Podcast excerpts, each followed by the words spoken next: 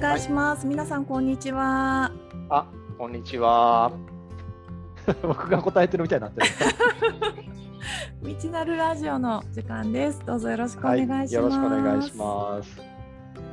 さあ、今日はどんなお話をしようかなと思ったんですけども、はい、なんかあの結構えー、っとラジオで話してないテーマで、うん、私たちは普段一体どんなことをしてるんだろうかということはあんまり話してはないじゃないですか。うん、でもちろんそのお客様との守秘義務があるので細かいことはお話はできないし、うん、えー、っとまあ、できないんですけども、うん、なんかそのプロジェクトからのなんか学びとか気づきとか、うん、ちょっとこうあの具体的なところまでがお客さんの情報わからない範囲でですね、うん、あのあこんなことやってるんだなとかで私たちからするとなんかこういうプロジェクトにはこういうような面白さとかこんな気づきがあったよみたいなところを皆さんと分かち合えればいいかなというふうに思っておりますが、うん、いかがでしょうか、うん、こんなお話で。あ了解です。いいと思います。そうですね。なんかこう、はい、事業創造っていうものをやってますとかあの、うん、そういうプロジェクトがどうこうとかその時って大事なことはこうでとかっていうのはたまにね喋ったりしますけど具体的にはこうやるとかこんな仕事してるとかっていうなんか内側の話って確かに今まであんまり喋ったことないですよね。うんうん。うん、ぜひぜひちょっとその片鱗を お話しできればなと思います。うんうん、確かに。はい、行きましょう。じゃあどうしよう。ジョージから行きますか？あ、そうですね。うん、えっとね、僕は、うん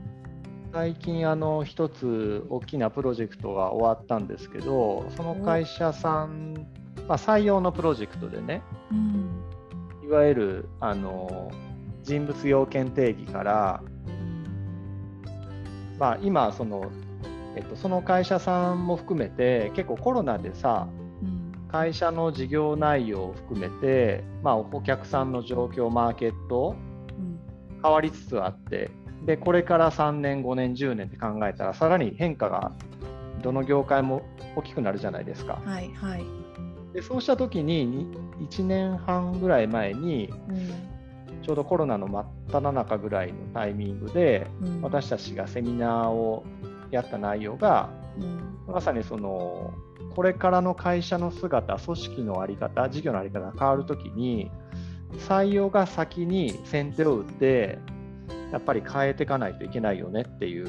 そんな話をしててですねそこに来てくださった、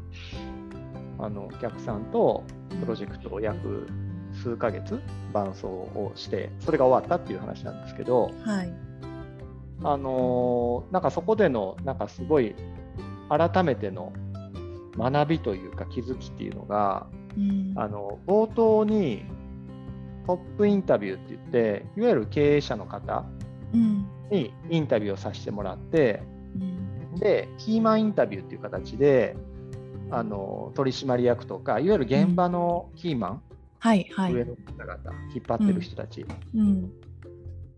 合計多分10名ぐらいかなあのインタビューさせてもらったんですけど、うんうん、全体で何人ぐらいの会社なんですか？全体で700名ぐらい。うんうんうん、なるほど。じゃあ700人ぐらいの10人だから本当にこうコアな幹部層っていう感じですよね。ですね。そうそう。うんうん、それであの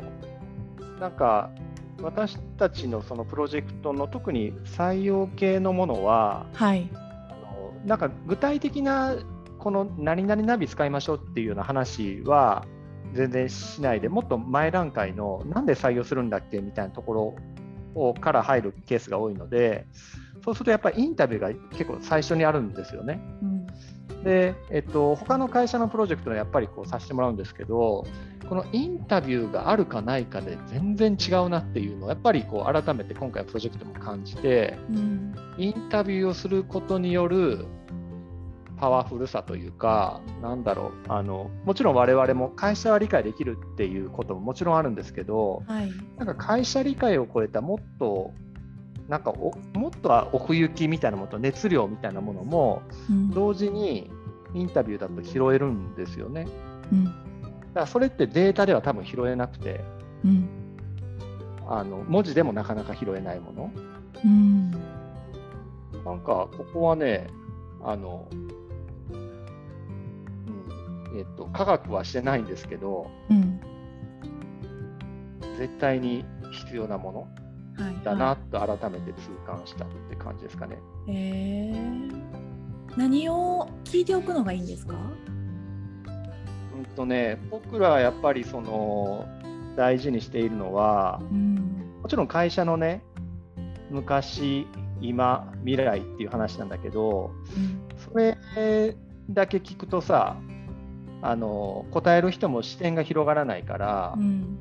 先にその外側マーケット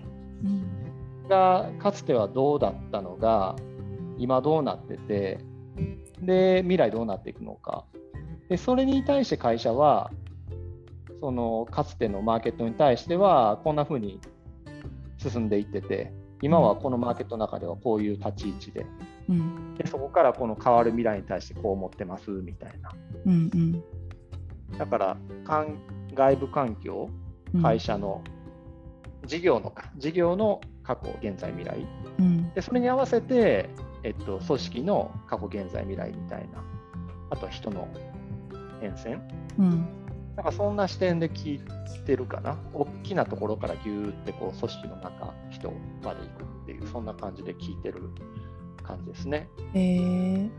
なんかあのたくさんインタビューを重ねる中でいいインタビューできたとかめっちゃ面白かったっていうのとなんかちょっとつかみにくかったなとか引き出しきれなかったなってね相性もあるしなんかあると思うんですけどどどういう時におお来たって感じになるんですか？あそういう意味で言うと向こうがすっす答えられてるインタビューあんま良くないよね多分、うんうんうん、頭の中にあるものをただ情報として提供してるだけだからそういう時でそういうインタビューで終わった場合はあなんかものすごく相手にとって予定調和だっただろうなって思ってしまって、うんうんうん、でそういう意味で言うとそのそのインタビューは多分人事の人も他の社員の人も聞いてる内容だから、はいはい、あんまり価値がないんだよね。うんで僕らが問いかけたことによってむしろあそんなこと聞かれたことなかったなとかいやちょっとなんかこの質問腹立つけどちょっと答えたろぐらいの感じの一瞬間がある、うん、回答に間がある回答なインタビュー、うんうん、で、えっと、その内容が他の人にあまり聞かれてないもの、うんうん、っていう時に、あインタインタビューできたなっていう感じがするのが一つと。うんうんあとはなんかそういった意味で言うとどうしても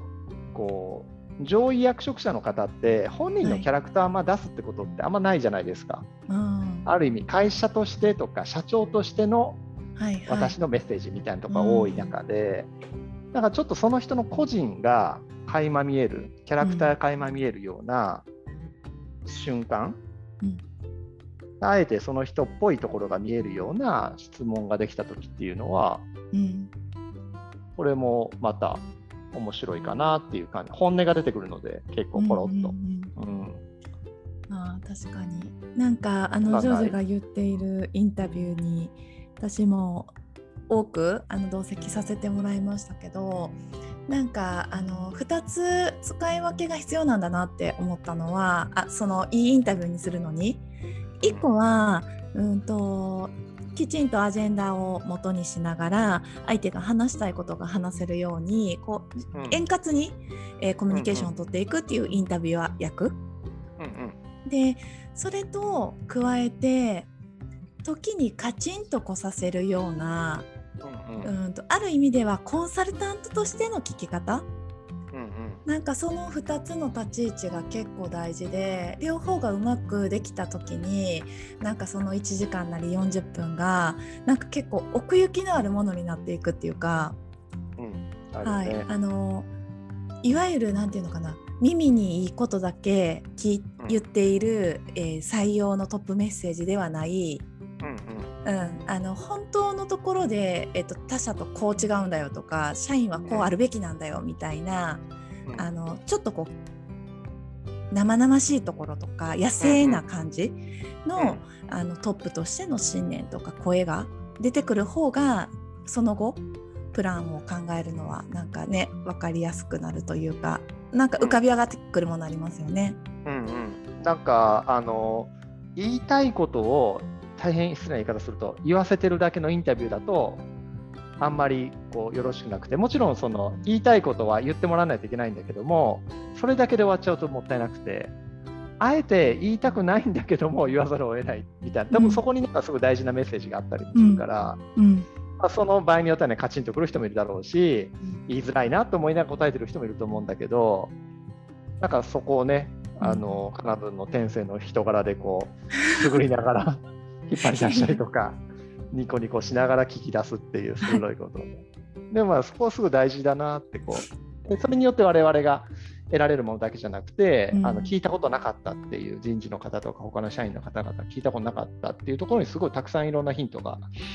あったりもして、でそれをこう一旦こうインタビュー内容をわって俯瞰してみた時になんか一つの傾向が見えたりとか、うん、その会社の流れが見えたりとか核となるコアが見えたりするっていうのがなんかインタビューをこう終えた後に見えてくる瞬間がすごい面白いなって思うんですよね。うんうん、あみんなこのキーワード言ってるとかあなんかこの人とこの人よく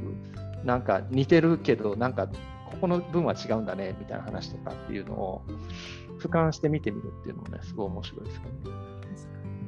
うん、なんかあのー、今回これは採用プロジェクトだったんですけど、うんと、結局さっきジョージも言いましたけどいわゆるどんな風に採用の求人広告打とうかとかどんな風にこう今年は予算配分しようかっていうことのいわゆる採用の戦略部分を考えるハウを考える、うん、フェだけだったらこういうことってあんまり必要ないかもしれなくって。でもなんか私たちにお声かけてくださる会社さんってまさにこの変革期にあって採用っていうものも含めてこう自分たちの在り方とか勝ち方とかを見直さなきゃいけない。なのでいわゆるうんと今までは運用型で良かったんだけどここからは挑戦型になっていかないといけないとか創造型でありたいとかっていうふうに考えているからこそこの経営陣のなんかお腹の中から出てくることをきっちりとあの私たちは聞かせていただいてあそうだとすると、うん、人材要件っていうのはこういう面をもっと加味する必要があるかもとかこうおっしゃっているけどここは、まあ、ある意味変えていくべきことかもしれないとか何かね、そんなことを考えるのがなんかすごく大事だしそして醍醐味でもあったりしますよね。そうそうそうなんか僕らはあのもちろん採用を良くしたいっていう目的の中でのプロジェクトではあるんですけどもともとね事業創造とかそういったところに関心がありながら、うん、このプロジェクトもやっているから。インタビューするときも、なんかあの人とか組織だけではなくて、事業がどうなっていくっていうところにものすごいやっぱ興味を持って聞くっていうのも、なんかまあ僕らが好きで得意な領域なんだろうなっていうのは今聞きながら思った。うんうんうん、ですね。ゆえにねあのいろいろ掘り起こしてちゃんと聞いてっていうね。うん、そう掘り起こしたくなるし聞きたくなるっていうね、のもあるね。なんかでもインタビューはね事業創造においてもそのペルソナにインタビューに行くとか、うん、なんかインタビューっていうのはやっぱりなんか古今東西すごいパワフルでなんか根源的な。ね、手段なので、ここはそう緊張する。うまく聞けなかったらどうしようとかねドキドキしますけど。でももっとねここはなんか科学探求していきたいところだなって思いますよね。うね。うんじゃあカナブンの最近印象に残ったプロジェクト。そうですね。最近私はその事業創造の方のプロジェクトを1個あのー、ねえー、とやっていて今まだ途中ですけど一旦ちょっと終盤に差し掛かりつつあるっていうプロジェクトですね。うんと新規事業創造っていう取り組みは前からやっておられた会社なんですけど、まあ、社長も変わられてそして今までの新規事業創造のプロジェクトみたいなものがややこうマンネリ化して、まあ、あの端的に言うと生み出せなくなっていたからこそ、まあ、改めて仕切り直してもう一度こう自社にちょうどいい形で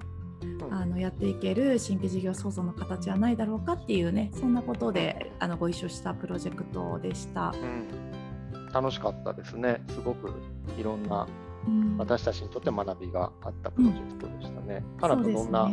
ことが一番印象だった？そうですね。あの仕切り直し初年度っていうことであのゴールをどこに置くかっていうことを結構意識をしてなんかもちろんねガチでみんなが事業創造の担い手になってものすごいあの珠玉のアイデアがたくさん提案に上がってきてそして GO が出るものが1本2本3本と出てくるっていう風なことができれば理想ですけどまあ、そんなにすぐ人って変わらないのでなんか今回はどちらかというと入り口としてなんか事業創造っていうのは特別な人がやるもんじゃなくてあ俺みたいな人でもできんだとか何これめっちゃ楽しいとか日々の中でももっと考えてみたくなるっていうなんかそんな入り口を作りたいと思って初年度は設計をしました。でその中で1個の手法として使ったのがちょっと世の中を見つめてあの妄想を考えてきてくださいっていう妄想ワークですね。怪しいタイトル。そう怪しい。30個妄想を考えてきてください。A が B だったらどうなるだろうかっていうことを、もうとにかく30羅列でいいですようん、でこれ事前課題にして初日持ってきてもらったんですけどそしたらねあの社内でアイデアマンと有名な目されてる方が全然出てこなくて俺こういうの得意だと思ったのに 全然出なかったからめっちゃがっかりしたんですって言って。で悔しかったからもう一回新規事業の本を読み直してリベンジしに来ましたって言ってて めっちゃ面白いと思ったんですけど。すごい。結構みんな書いてるねでもねすごかった。書いてたし、すっごいそれぞれバラエティーがあって面白かったですね。うんうんうん、そう。でそこからその30の妄想をもとにどう料理したかというとその妄想の妄想っていうのは、まあ、ある意味今現実にそうなってないから妄想をするんであってそうすると妄想をみんな30個かける人数分持ってきてるのでそれって、並べてみると裏側には私たちが持っている当たり前？なんか変えたいな変だなって思ってる当たり前が見えてくると。なので、どんな当たり前があるんだろうって。例えば、なんか女性って家にいて当たり前とか、例えば子供は大人より教えてもらって当たり前とかそういう当たり前を見て、でやっぱこれってあんまりいいことじゃないよな問題だよなっていうふうに思うものをその当たり前から負として抽出する、不満とか不安とか不一致とかですね、うん不信とか。で、その負を自分としてはめっちゃ興味あるっていう負をもっと探求しに行くっていう風なことを宿題として持って帰って次はそれをもとになんか事業プランに落としていくみたいな、なんかそんなねあの仕立てにしたんですよね。ね。あのあれだよね。こう妄想をさ30個1人持ってきて、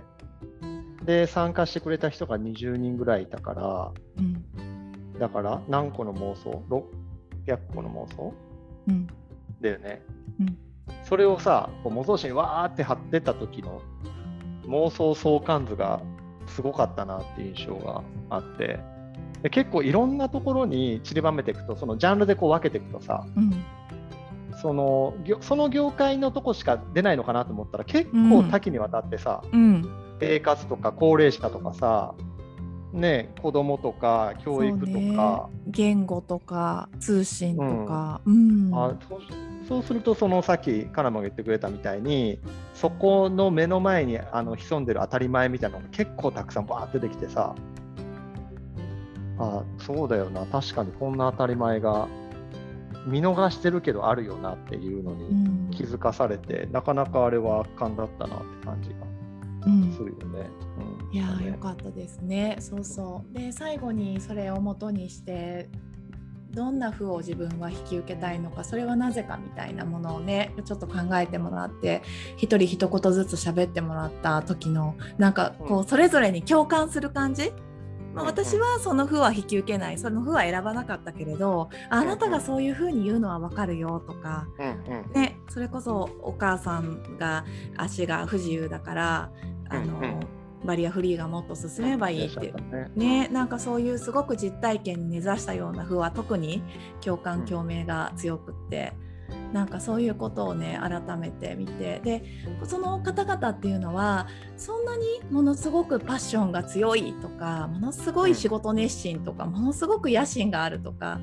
ものすごい事業創造に熱意があるっていう方々じゃなくてこんな言い方したらあれなんですけど、もちろん好奇心もあるんだけどなんか普通の人たちなんですよね。うんうんうん。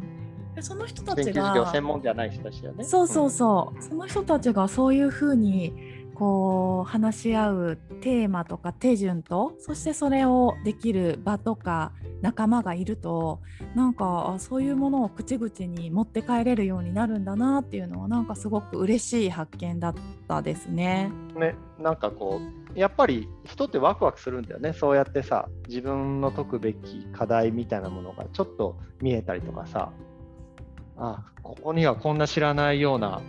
問題転がってましたっていうのに気づいた瞬間とかさ、うん、うん、人はなんかそういう時にこう面白かったりとかねなんか解いてやろうって気持ちになるんだなっていうのは確かにそうですよね、うん、いやなんか最近その社内で新規事業をする時にあの大事だなと思うのはなるべくたくさんの人でなるべく遠くの負を見つけるっていうこの取り組みがすごい大事だって思ってやっぱ近い負近い領域のこう困りごととか何とかした方がいいことまあ事業の種ですよね。事業の種ってもう優秀な人たちでひとしきりねそれ見つけてるからやっぱりできるだけ遠くそしてできるだけたくさんの人たちで広範囲にこうアンテナを立ててでそれらがなんか自分たちのもともと持ってる技術とかリソースとかと、うん、なんかたまたまガッチャンコで出会った時になんか事業ってものすごく独自性のあるものとして生まれていくんだろうなってなんか思うんですよね。なのでああやってみんなで妄想して当たり前出して負を出した上で自分としてはこれをちょっとやってみたいっでそれをじゃあもっと突き詰めてみようっていうこのなんかプロセスってなんかとっても理にかなってるんだろうなってなんか思った、うん、なんかそのきっかけにもなった出来事でしたね。うんうん、いいね。はい。ありがとうございます。はい。なんかそんなプロジェクトをやってはい。いる道なるで7月末がね実は私たちあの期末でしてはい、8月からはまた新しい年度に入るんですがもっといいお仕事をね一緒にしていきたいなっていうふうに思ってますので、皆さんもぜひよかったらお声かけてください。あ最後営業になっちゃった。さらに営業すると、はい、8月の、はいはい、えっと、24日にセミナーがありますので、はい、また概要欄に書いておきます。そんなお話もできたらなと思ってます。確かに事業創造のね、はい、挑戦者作りっていうことでやりますので、ご興味あったらぜひ来てください。はい。はい。ではでは。はい、はい、ありがとうございました。聞いていただいて。はい、どうもありがとうございました。失礼します。ありがとうございます。